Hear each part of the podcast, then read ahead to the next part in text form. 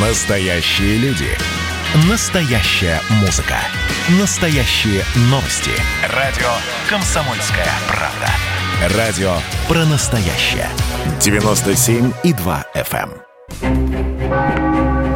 Коридоры власти. Здравствуйте, Александр Петрович Гамов. Здравствуйте, Михаил. Слушай, а вот я сейчас что-то говорил, э, это слышалось все или нет пока? Нет, вы про себя или в себя говорили, а так нет. Нет. Ты знаешь, я просто что хотел сказать, вот если там у меня не смешные подборка анекдотов, которые Онищенко рассказывает э, в честь 1 апреля, может, отменим? Не, не, нет, не, а что, Онищенко э, с Жириновским в одном здании, пусть они Ладно. са- сами между собой разбираются, Ладно, да. в конце, Миш, зарезервируй там полторы минутки. Полторы минуты. Анекдоты и- от Онищенко, да? Да, в честь 1 апреля, причем медицинские. У вас Вот. есть время подозвать всех, чтобы э, послушали их, да, пожалуйста. И это, я что еще хотел узнать, вот мне Вера, наш продюсер, сказала, что ты мой э, диалог с э, Дмитрием Песковым по поводу Владимира Познера э, использовал в эфире, да, или нет? А, вам правду отвечать или как? Ну, тогда не надо, я все понял. А, Нет, мы использовали монолог Пескова. То есть это не А, было... ну, ради бога, это главное, это самое главное. А, Но мы а, поняли, я- что вопрос, а вопрос вы задали, это вы, Александр Гамов. Вот теперь все. А, то есть ты, на, на- ты меня анонсировал. Ну, естественно. Конечно же. Спасибо. Вот. А у нас, я тебе скажу, а у нас в эфире Михаил Антонов рядом со мной. Миш, а, значит, вот самое важное событие, на мой взгляд, оно сейчас вот произошло, это когда Татьяна Москалькова отчитывалась перед э, Владимиром Путиным за свою ударную пятилетку. Оказывается, она уже пя- пять лет работает на должности уполномоченного по правам человека. И и вот за, как сказал президент, что отмечен рост доверия граждан к институту уполномоченного. Вот. Количество обращений э, значит, за пять лет 205 тысяч. 205 тысяч. Это, оказывается, очень много.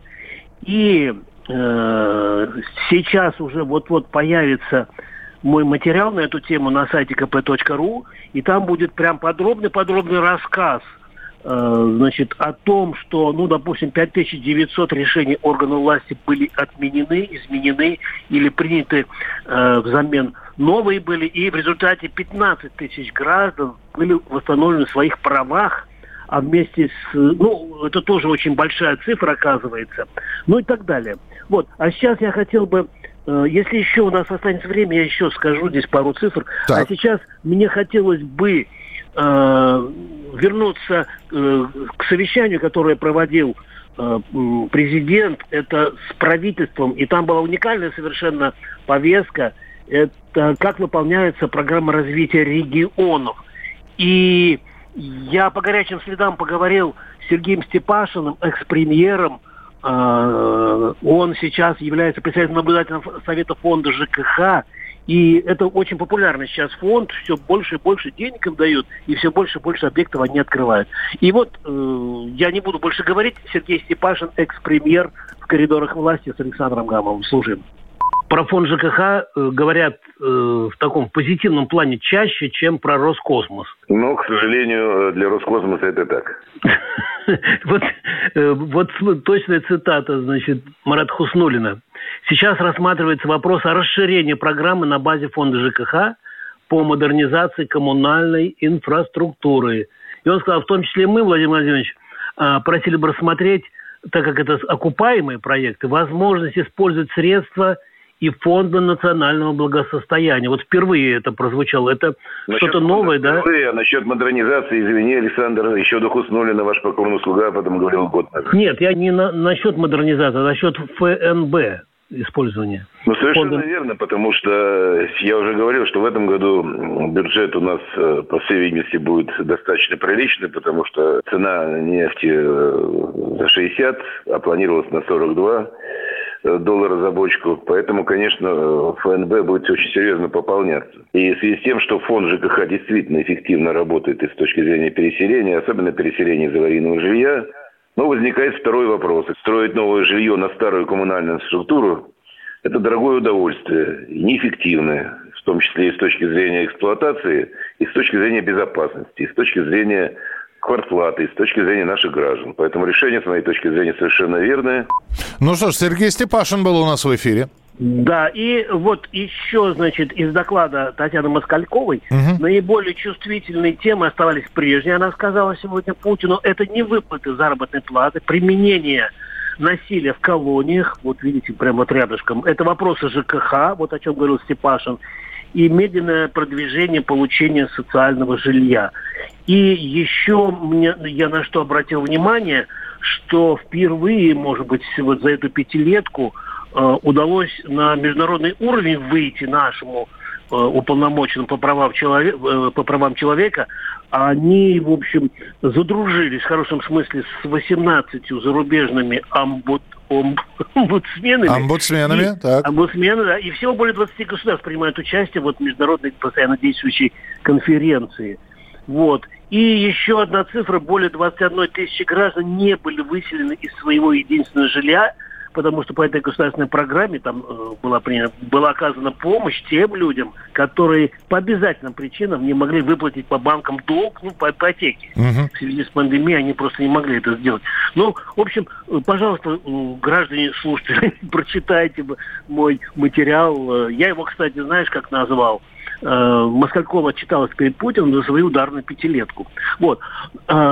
Учитывая меж то, что сегодня 1 апреля. Ну, наконец-то, да. все, мы к юмору переходим. У нас Заждались. Коридоры, да. У нас коридоры власти, и поэтому в эфире анекдоты свои любимые на медицинскую тему рассказывает мой герой и товарищ, он даже называет меня своим помощником самопровозглашенным, Геннадий Онищенко, депутат Госдумы, академик РАН, бывший главный государственный санитарный врач России. Слушаем анекдоты от Онищенко антипрививочник звучит гордо, но недолго. В реанимации царило необычное оживление. Медицина в настоящее время достигла такой высоты, что сейчас уже практически не встретишь здорового человека. Из обсуждения древних людей. Конечно, люди болели меньше, практически один раз мединституте. Уважаемые студенты, сегодня мы практически познакомимся с вашим будущим. Все в морг. Ты уже в универе клятву Гиппократа принимала. А в угу. универе много чего принимала. Вообще-то клятвы не принимают, а дают. Скажите, чем вы своих глистов лечите? Ничем. А как же? Они у меня не болеют чтобы убедиться, что Дед Мороз настоящий, студенты медвуза поймали одного и вскрыли. Только медик, глядя на обгоревший труп, может подумать, может завтра курицу в духовке приготовить. В мединституте могут отчислить не только за успеваемость, но и за красивый почерк. У вас так. лечение платное, Лечение бесплатное, вылечивание платное. От судьбы не уйдешь. Все мы там будем. Бог дал, Бог взял. Простите, а вы точно реаниматолог? Ну что, хорошие анекдоты, Александр Петрович. Ну, ты не поведешь нас к Владимиру Вольфовичу? Это вот я еще раз говорю. Вот э, пусть Владимир Вольфович оценит, посмеется. Я в финале только один анекдот расскажу, так, чтобы ну, закрыть давай. рубрику «Коридоры Влад». Говорят, говорят, чиновники и депутаты иногда в коридорах власти – рассказывают друг другу смешные анекдоты про честных людей. Александр Гамов был у нас в эфире. Завтра встретимся в коридорах власти и в программе WhatsApp страна. Оставайтесь с нами, не болейте, не скучайте. Пока. Коридоры власти.